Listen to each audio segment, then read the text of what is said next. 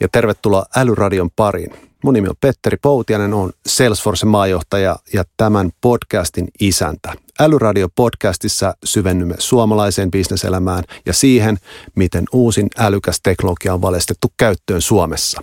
Pohdimme myös, millaista osaamista työelämän jatkuva muutos vaatii. Studiossa kanssani keskustelevat erilaiset liike-elämän vaikuttajat, yritysjohtajat sekä teknologian ja bisneksen asiantuntijat. Kuuntelethan aivan loppuun saakka, sillä jokaisen jakson lopussa saat hyödyllisen Salesforce-vinkin. Tässä jaksossa tarkastelemme Suomen julkisen sektorin teknologista tähteä. Julkishallintoa usein parjataan jälkeenjääneisyydestään, mutta tämä näkemys ei täysin kestä päivän valoa. Vieraana minulla on verohallinnon ICT-kehitysyksikön johtaja Mikko Laakso. Hän kertoo, kuinka verohallinnossa on otettu uutta teknologiaa käyttöön ketterästi kokeilemalla. Tällä tavalla myös ohjelmistorobotiikka on otettu verottajalla palvelukseen. Mitkä ovat Mikko Laakson vinkit ohjelmistorobotiikan pilotointiin? Millaisia asiakaskokemuksen parannuksia on luvassa yritysverotukseen? Ja ennen kaikkea, mikä motivoi kehittämään monopoliasemassa olevaa organisaatiota?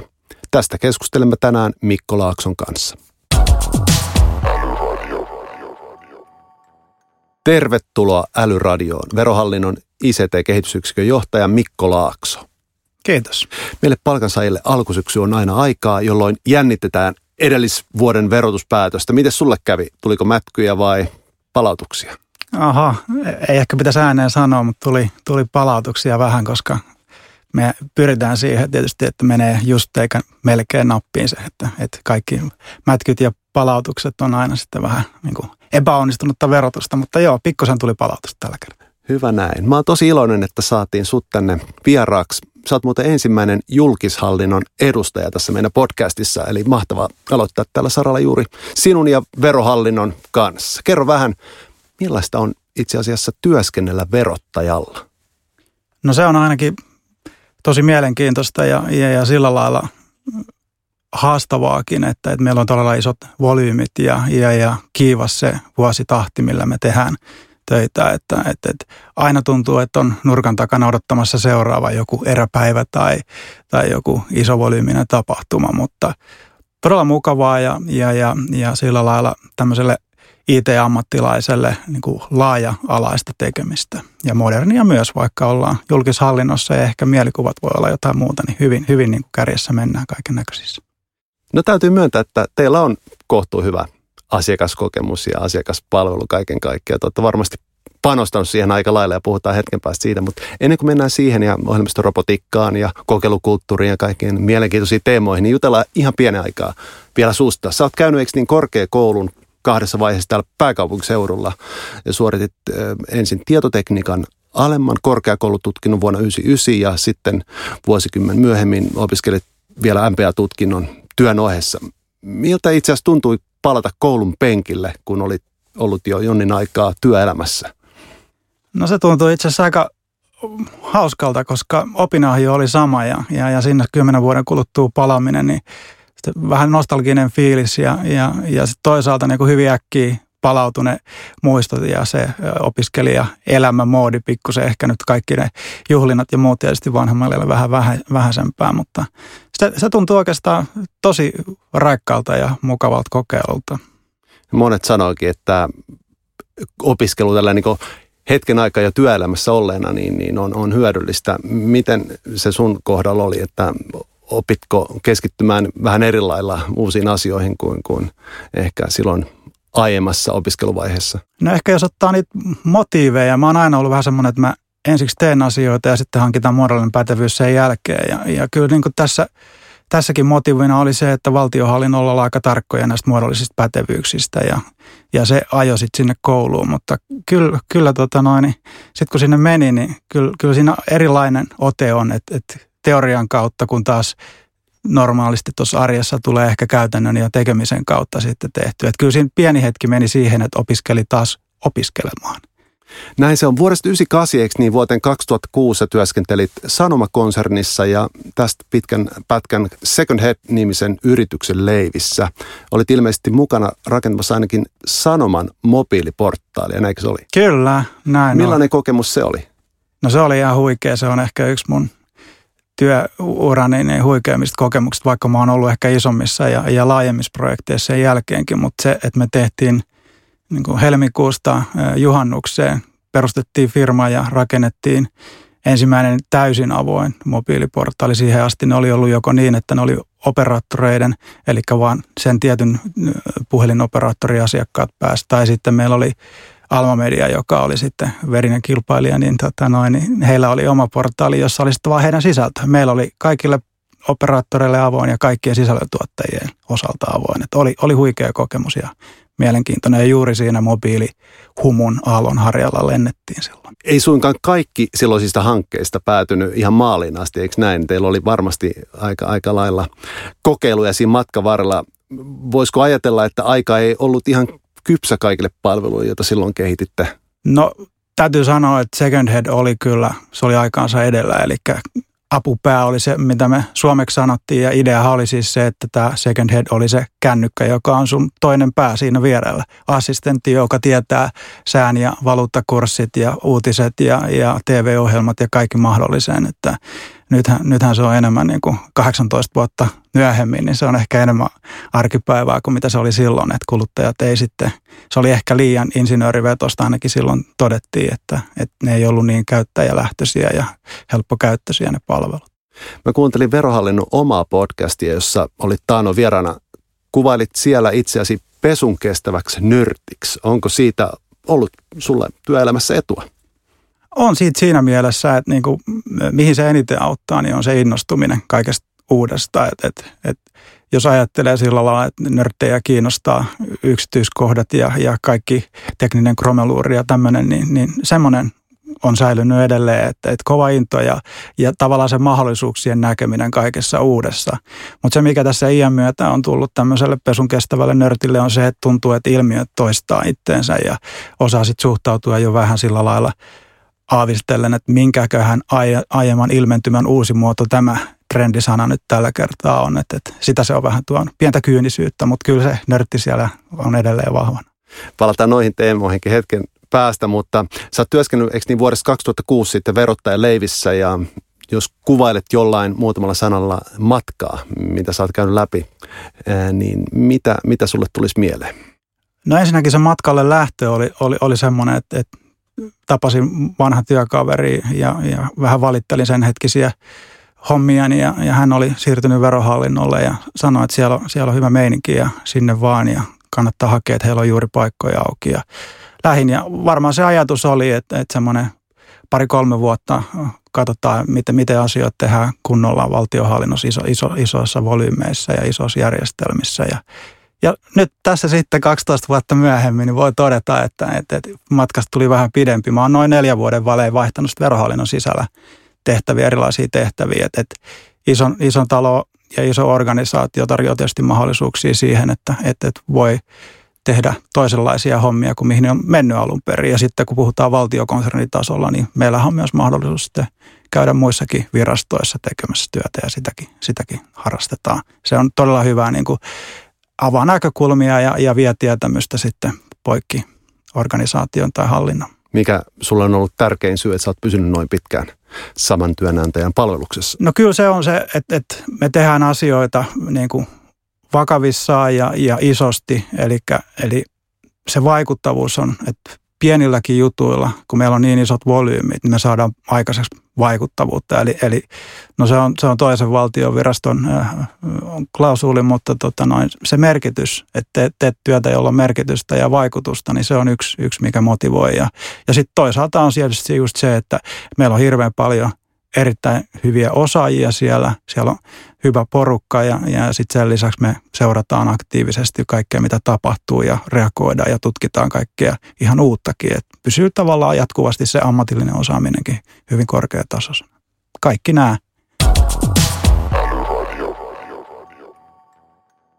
Mikko Laakso, sut ylennettiin helmikuussa verohallinnon ICT-kehitysyksikön johtajaksi. Alaisuudessasi on noin 70 henkeä, näin? Joo, suuri piirtein. Kerro vähän, mitkä on tämän kehitysyksikön tärkeimmät tehtävät?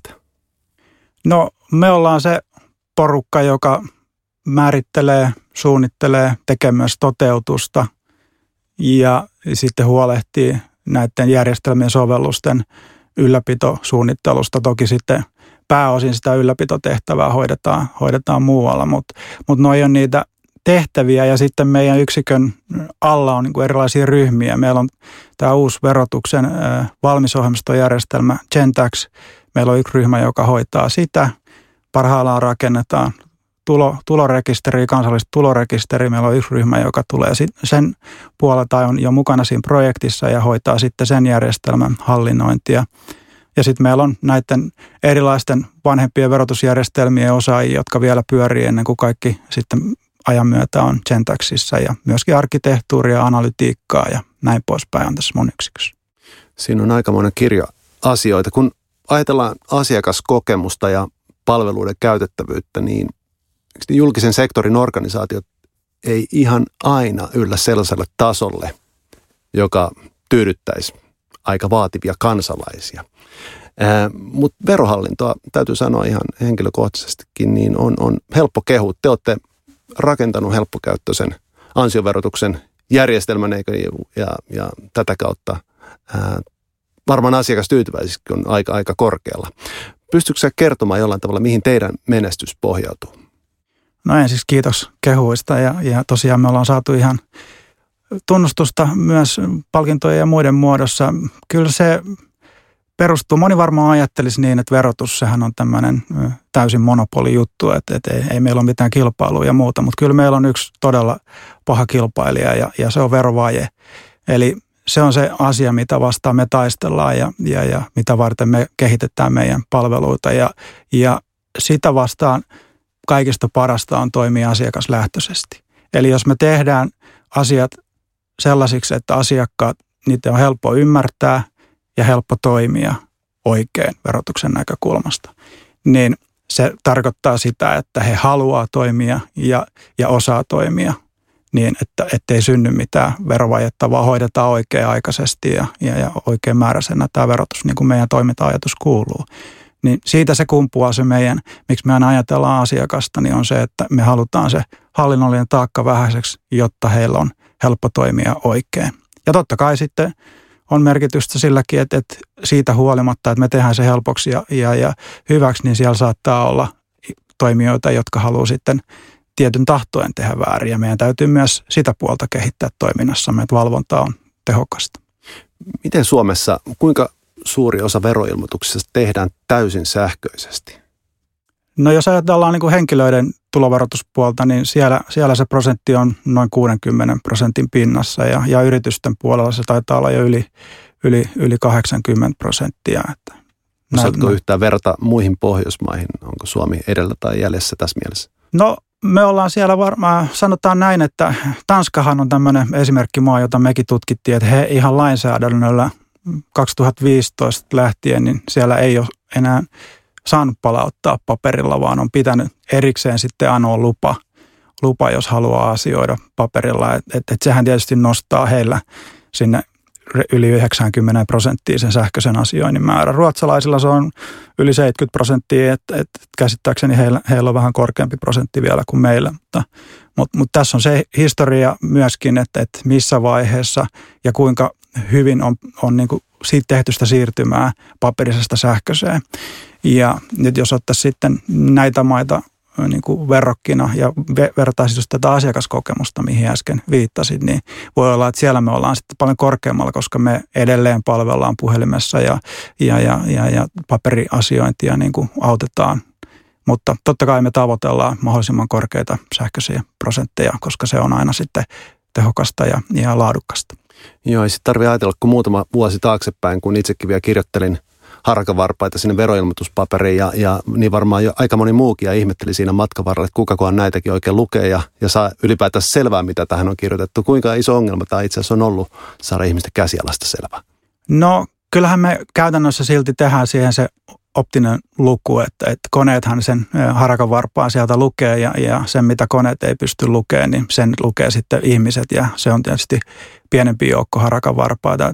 Ehkä silloin, kun olin mukana tuossa puolitoista pari vuotta sitten vähän mietittiin, että miten me siitä lopustakin paperista päästäisiin eroon, niin ehkä semmoinen isompi ongelma on se, että vaikka vuosia on ollut jo tiedossa, että mitään kuitteja ja muuta ei tarvitse lähettää, niin niitä edelleen lähetellään. Että se riittäisi kyllä, kun laittaa vaan sinne ne tiedot, että, että, että mitä, mitä hankintoja tai poistoja on tehnyt, niistä ei tarvitse kuitteja lähettää.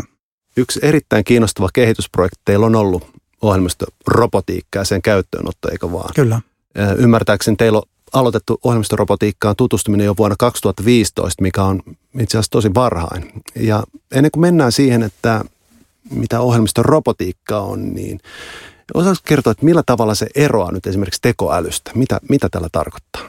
No tekoälystä sen erottaa ainakin se, että, että, että ohjelmistorobotiikassa ei käytetä mitään tällaisia oppimisalgoritmeja, neuroverkkoja ja muita, vaan, vaan sille ihan niin kuin perinteisessäkin ohjelmoinnissa ja tietotekniikassa, niin syötetään sääntöjä ja kerrotaan, miten toimitaan tilanteissa, joissa tietyt arvot on jotakin tai, tai näin poispäin. Että et siinä ei ole tällaista omaa itse kehittyvää päättelyä lainkaan, vaan se on, se on kaikki ennalta määrättyä ja, ja robotille käskitettyä. Miksi te lähditte tutkimaan tätä ohjelmistorobotiikkaa jo silloin muutama vuosi sitten? No siinä oli se tavallaan ajatus, että, että me tiedostettiin ja tunnistettiin, että meilläkin on paljon rutiinitöitä, joita meidän asiantuntijat joutuu tekemään, kun ne tekee verotusta. Ja, ja jotta he voisivat keskittyä sit siihen oleelliseen, siihen asiantuntijuutta vaativaan ää, niin kuin tulkintaa ja, ja, ja päättelyyn ja näin poispäin, niin ajateltiin, että, että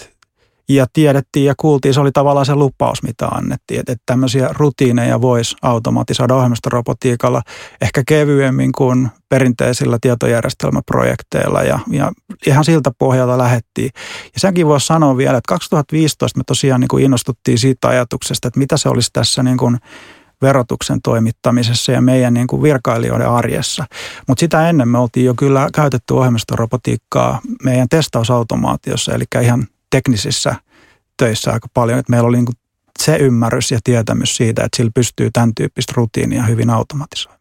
Eikö niin, että tämän päivän oppien mukaan te lähditte liikkeelle nimenomaan kokeilemalla ja pilotoimalla? Oliko se vaikea myydä tämmöistä niin kehitysprojektia talon sisällä ylimmälle johdolle esimerkiksi? No siinä edettiin vaiheita. Joo, meillä on tämmöinen kokeilukulttuuri hyvin vahvasti, kun halutaan tietysti olla – vastuullisesti, vastuuntuntoisesti käyttää niitä verorahoja, niitähän meidän toiminta katsotaan verorahoilla, niin, niin kokeille lähdettiin liikkeelle ja, ja meillä oli semmoinen ajatus siinä, että, että me niin kuin ensiksi käydään läpi, että, että onko siitä mihinkään. Me tehtiin ihan pieni demo, y, ihan yksinkertainen asia ja, ja se näytettiin sitten johdolle ja siitä johto totesi sitten, että, että tämä on ihan ok ja tätä voi, voi lähteä niin kuin miettimään lisää. Ja sen jälkeen me tehtiin tämmöinen niin kuin, ö, feasibility study oli sen nimi, mutta tämmöinen, että kuinka hyvin se soveltuisi verohallintoon. Eli käytiin prosessiomistajien kanssa läpi, kerrottiin vähän, että mitä ohjelmistorobotiikka voisi auttaa, minkälaisissa tehtävissä ja kerättiin eri prosessiomistajilta näkemyksiä heidän omista prosesseista. Ja yhtäkkiä meillä oli niin semmoinen reilu sata tapausta, mitä me oltiin saatu ylös. Ja arvioitiin niitä, että minkä verran niihin menee henkilötyövuosia ja, ja kuinka niin kuin robotisoitavissa ne voisi olla. Ja tehtiin sen perusteella semmoinen päätelmä, että tästä on hyötyä ja lähdettiin kokeilemaan sit niin, että, että päätettiin lähteä tekemään proof of concepteja eli kokeiluja. Onko sulla jotain esimerkkejä hyvistä onnistuneista ohjelmistoroboteista, jotka tälläkin hetkellä kenties No Joo, eli me, me päätettiin sen noin sadan listalta sitten, rankattiin kolme, kolme tapausta, jotka tehtiin tämmöisiksi kokeiluiksi ja, ja kilpailutettiin se niin, että, että, että kolmelta eri toimittajalta hankittiin ja kolme eri teknologiaa. Että saatiin vähän niin kuin ymmärrystä siitä, että, että minkälaista tekemistä tämä on eri, eri tuotteilla. Ja ne kokeilut, mitä me tehtiin, yksi, yksi oli tämmöinen – varainsiirtoverotukseen liittyvät, kun tehdään kiinteistökauppoja, niin niihin liittyy semmoista kahden järjestelmän välillä tapahtuvaa kopipaste, kopioitiin tietoa järjestelmästä toiseen ja, ja jotta sitten voidaan siellä myöhemmissä tota noin, vaihe, prosessin vaiheessa automaatiolla tai virkailijoiden toimesta tehdä sitä laskentaa.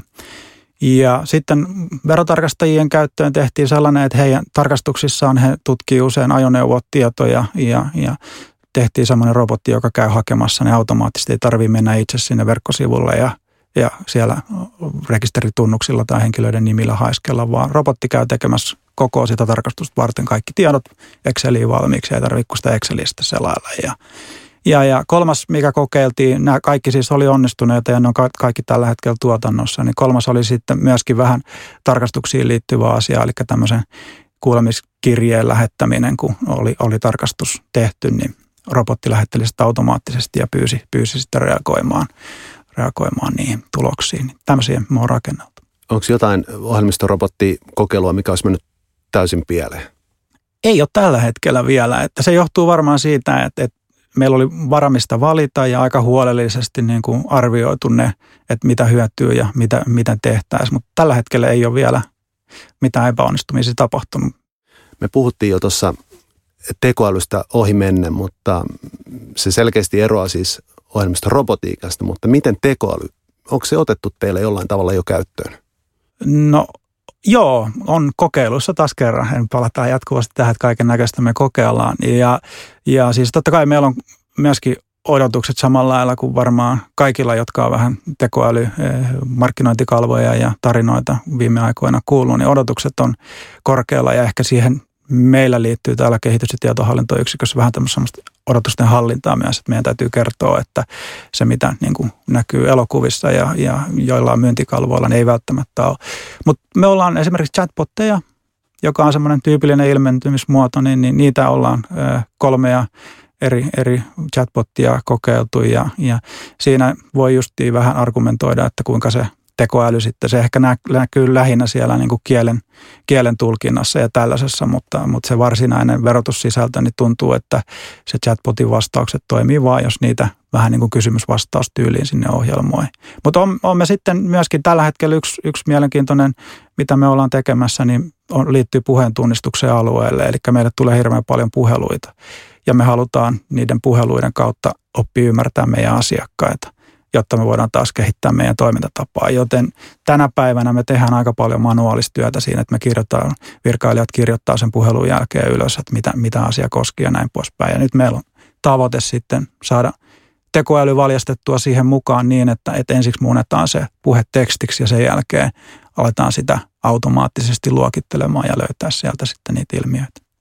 Teillä on verohallinnossa aivan valtava määrä kiinnostavaa ja monelle muullekin organisaatiolle tärkeää dataa. Ja, ja se data varmasti on houkuttelevaa aika monellekin ja sen, sen tavalla hyödyntäminen eri, erityyppisissä ympäristöissä. Mutta miten te tällä hetkellä tarjotte tätä dataa muiden, muiden sidosryhmien kenties käyttöön?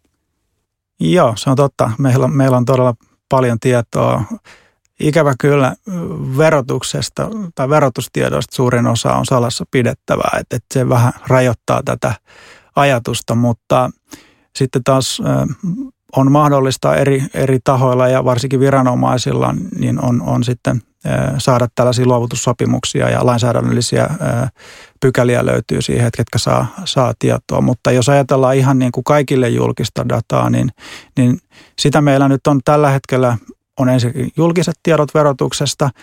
Sitä me ei julkaista eh, henkilöasiakkaiden osalta mitenkään avoimena tai verkossa, vaan se pitää mennä sinne eh, toimistoon katsoa päätteeltä. Mutta yritysten osalta se on ihan avoin data eh, formaatissa sit saatavissa tuolla meidän verkkosivujen kautta.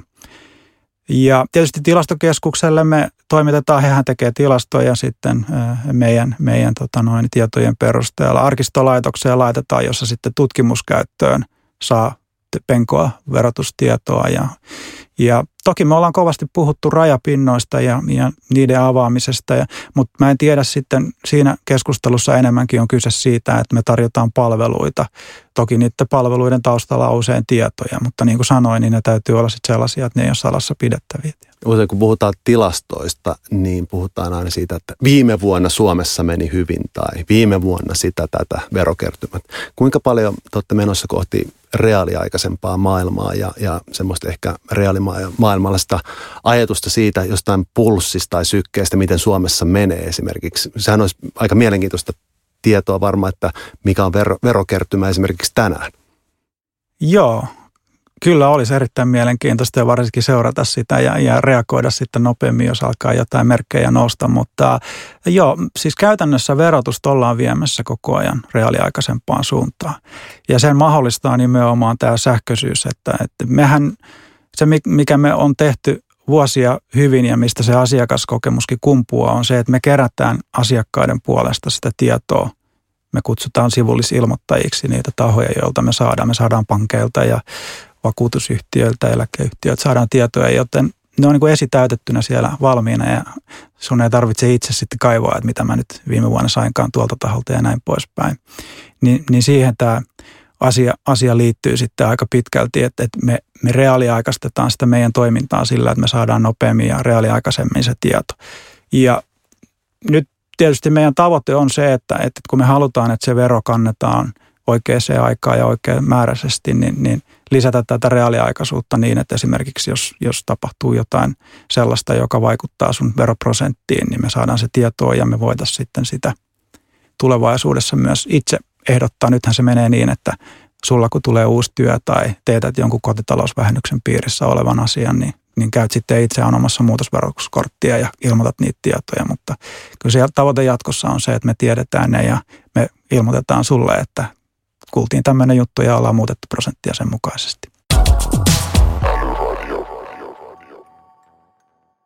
Mistä te verohallinnossa haette benchmarkkeja ja sparrausta? Jostain toisesta julkishallinnon organisaatiossa ulkomailta tai, tai kenties yks, yksityiseltä sektorilta. Mitkä teidän niin referenssipointteja voisi olla tai benchmark-pointteja? Aika, aika hyvin heittelit tuossa, että, että juurikin näin mitä mainitsit, että, että meillä on sekä yritysmaailmaa että sitten muiden viranomaisten kanssa vaihdellaan ja kansainvälinen aspekti on koko ajan suurempi ja suurempi, että, että me ollaan kansainvälisesti erilaisilla foorumeilla on, on on erilaisia verotukseen painottavia foorumeita ja sitten on ihan OECD, EUta ja tämän tyyppisiä paikkoja, joissa vaihdellaan kuulumisia. Mutta tosiaan esimerkiksi tuossa, kun äsken juteltiin ohjelmiston robotiikasta, niin, niin siinä meillä on kyllä hyvin, hyvin tiivis yhteistyö myös yksityisen puolen ja, ja julkisen puolen niin kuin toimijoiden kanssa ja, ja varsinkin sitten vertaillaan monien kanssa kokemusta siitä, että mitä on niin kuin hallinnoida isommin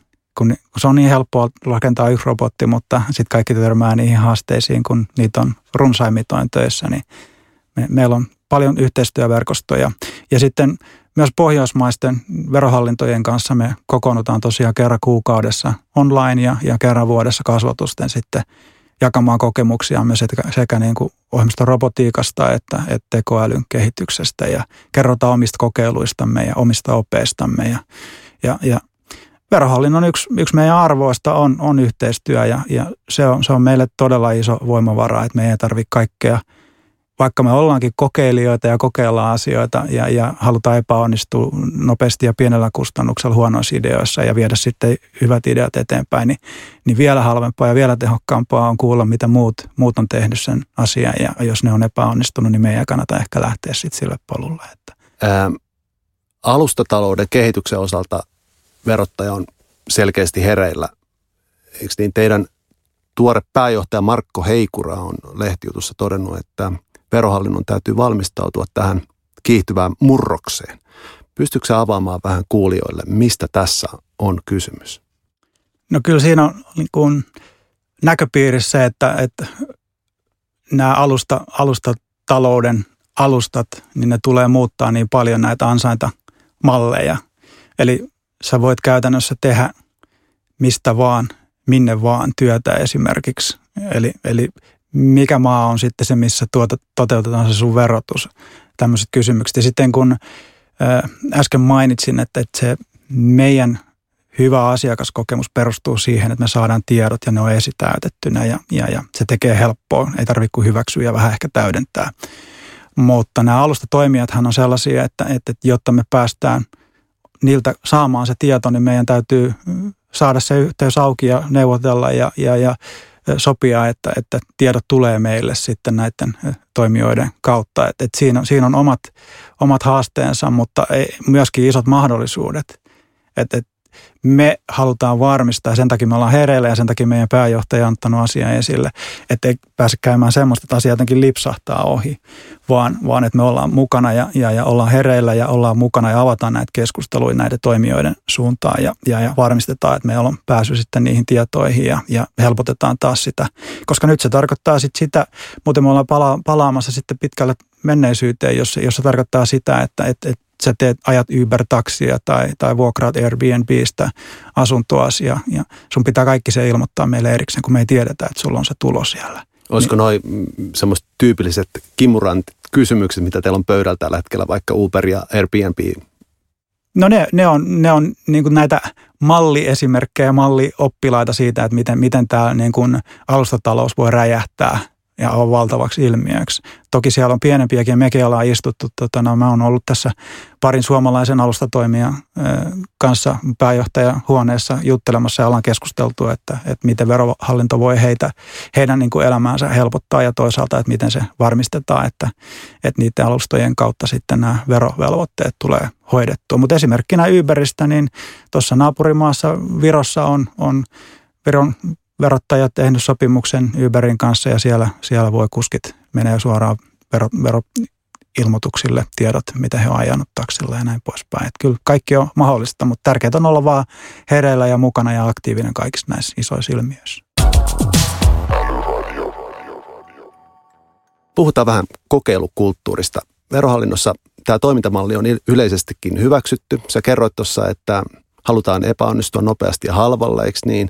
Ja toisaalta veronmaksajana tämä kuulostaa erittäin hyvältä. Mutta osaako kertoa vielä, että missä vaiheessa teillä oikeasti on alettu toden teolla työskentelemään kokeilujen kautta? Oliko se silloin 2015 vai onko se on ollut jo pitempään? No kyllä se on varmaan tätä 2010-luvun asiaa, milloin siihen oikeasti alettu oikeasti kunnolla sitten niin kuin kiinnittää huomiota ja, ja, ja luotu politiikoita, tämmöisiä linjauksia ja toimintatapoja. Et esimerkiksi meillä on innovointirahaa budjetoitu ja meillä on semmoinen systeemi, että maksimissaan 30 000 euroa voi saada yksittäiseen kokeiluun rahoitusta, jolla, jolla sitten lähdetään jotain, jotain niin kuin hypoteesia tai jotain ideaa, ajatusta ö, testaamaan. Ja se, mitä me on tehty nyt ihan viime aikoina tässä viime vuoden lopussa, mm, lanseerattiin tämmöinen sisäinen palvelu ideasta ratkaisuksi. Ja sen ajatus on se, että, että kun meillä on joku idea tai, tai hyvä, hyvä niin kuin parannusehdotus, niin voi mennä tämän palvelun luokse, kertoa sen oman ideansa ja sieltä tulee asiantuntijat, jotka on erikoistunut siihen, että, että mitä, mistä kaikista näkökulmista tämä idea pitää perata auki, jotta siitä saadaan ehdotus aikaiseksi. Ja siinä palvelussa sitten katsotaan sitä ideaa ja, ja lopputulema voi olla ihan tämmöinen perinteinen projekti, tai sitten se voi olla semmoinen, että, että me selvitetään paremmin tätä asiaa, perustetaan tämmöinen selvitys. Yleensä me kutsutaan ratkaisukonsultoinniksi sitä, että, että käydään huolellisemmin läpi tämä. Tämä on isompi, isompi kysymys ja tarvii paremmin taustatta. Tai sitten kolmas vaihtoehto on tämä, että sieltä tulee ajatus siitä, että lähdetään tekemään kokeilu. Kokeillaan tätä asiaa. Ja oli se mikä tahansa näistä kolmesta, niin me viedään se sitten meidän kehityksen ohjausryhmään, joka kokoontuu kerran viikossa ja, ja siellä esitellään se idea ja, ja ajatus, että mitä halutaan lähteä kokeilemaan, mitä hyötyjä oletetaan, että tällaisella olisi ja, ja pyydetään sitten siihen resursseja ja joskus rahaakin.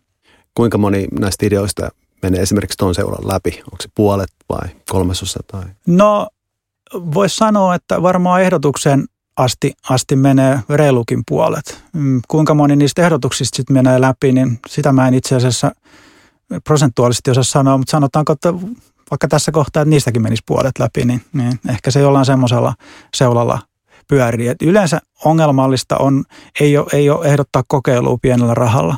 Ja ongelmallisempaa on ehdottaa jotain, jossa halutaan niin mennä suoraan projektin tasolle ja lähteä edistämään jotain asiaa. Kun oikein kunnolla sitä kokeillaan, niin välillä tulee epäonnistumisia.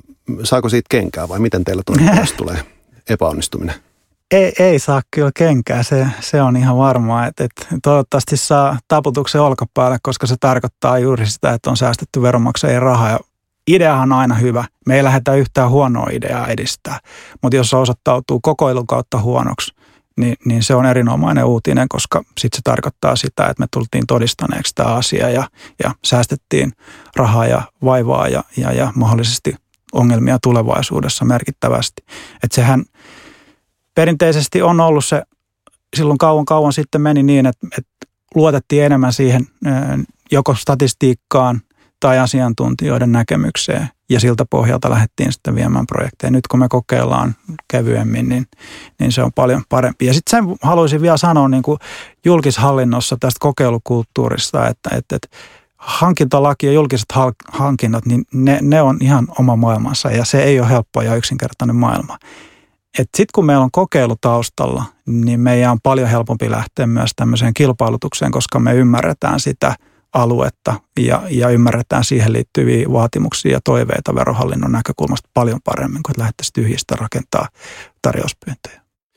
Jos on pitäisi antaa pari vinkkiä meidän kuuntelijoille, jotka on ehkä ostanut tämän idean kokeilukulttuurista, mutta ei ole vielä lähtenyt liikkeelle. Mitä, mitä organisaatiossa pitäisi itse asiassa ensimmäisenä tehdä, jotta tämmöinen kokeilutoiminta saadaan aikaiseksi tai lähtee liikkeelle?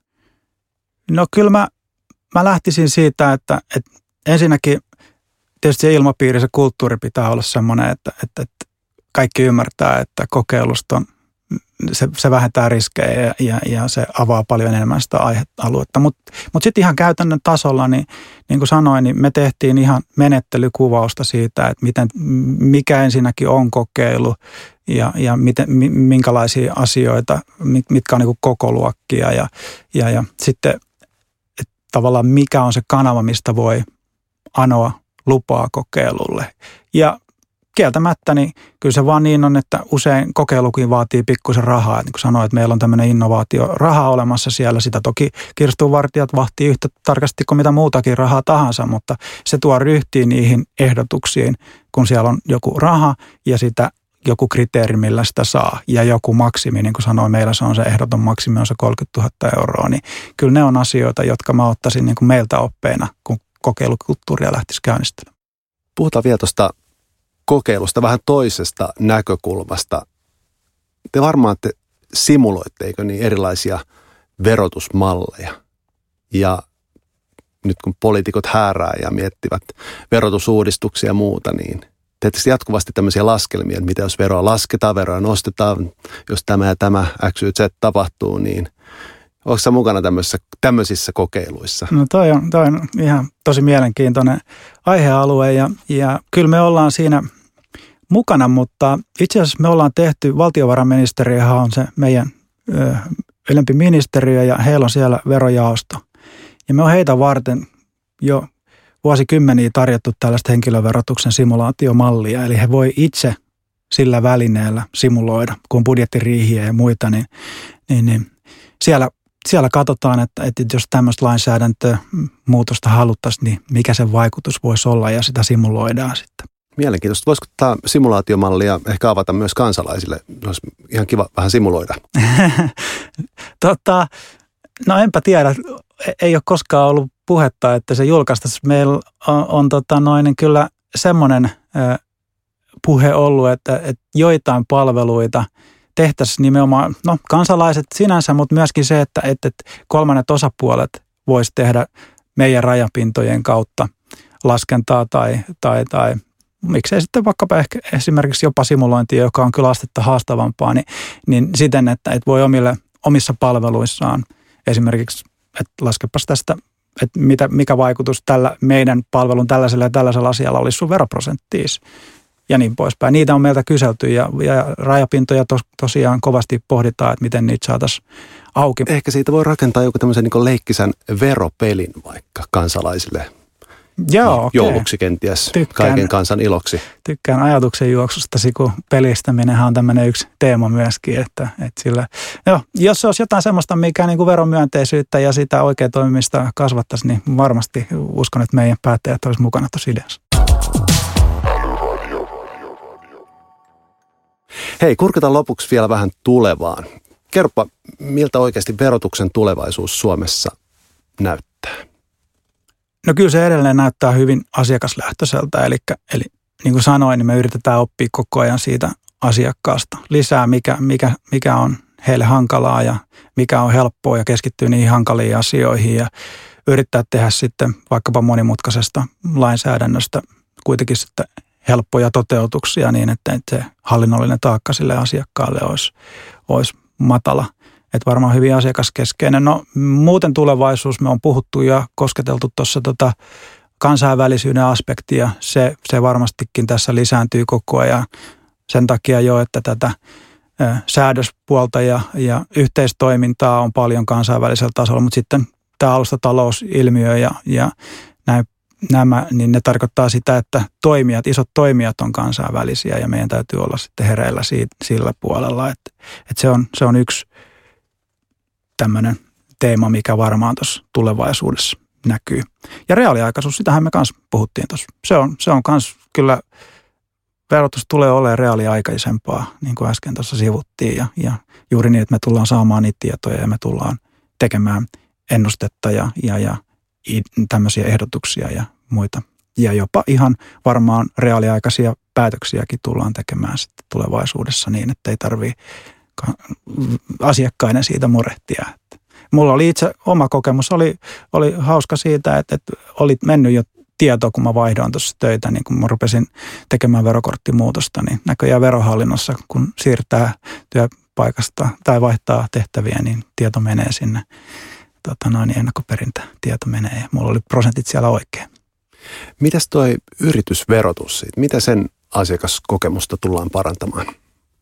No yrityspuolella, niin kuin sanoin tuossa, siellähän on jo hyvin sähköinen se asiakaskokemus, eli siellä 80 prosenttia jo tekee ilmoituksia täysin sähköisesti.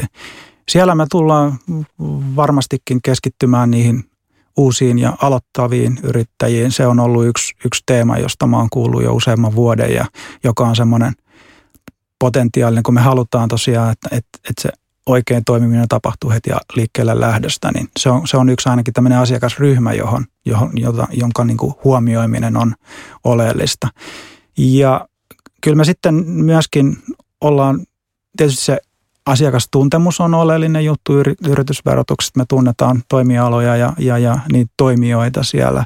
Ja sitten yksi asia, mikä, mikä yritysverotuspuolella on oleellista, että me halutaan lisätä niin kuin yhteistoimintaa muiden toimijoiden kanssa ettei tarvii yritysten samoista asioista eri toimijoille niin kuin ilmoitella, vaan, vaan että se olisi niin kuin, kun yhteen paikkaan ilmoittaa, niin se on monella toimijalla tiedossa. Tämmöinen toisteisuus, sitä on kyllä henkilöasiakaspuolellakin välillä parjataan, varsinkin sitten viranomaisten välillä, että miksi verottaja kysyy näitä, kun mä oon juuri nämä Kelalle ilmoittanut ja niin poispäin. Niin tämä, on varmasti sellainen yhteinen teema, että me halutaan sekä yritys- että henkilöpuolella niin kuin vähentää sitä asiakkaan tarvetta ilmoittaa samoja asioita monta kertaa.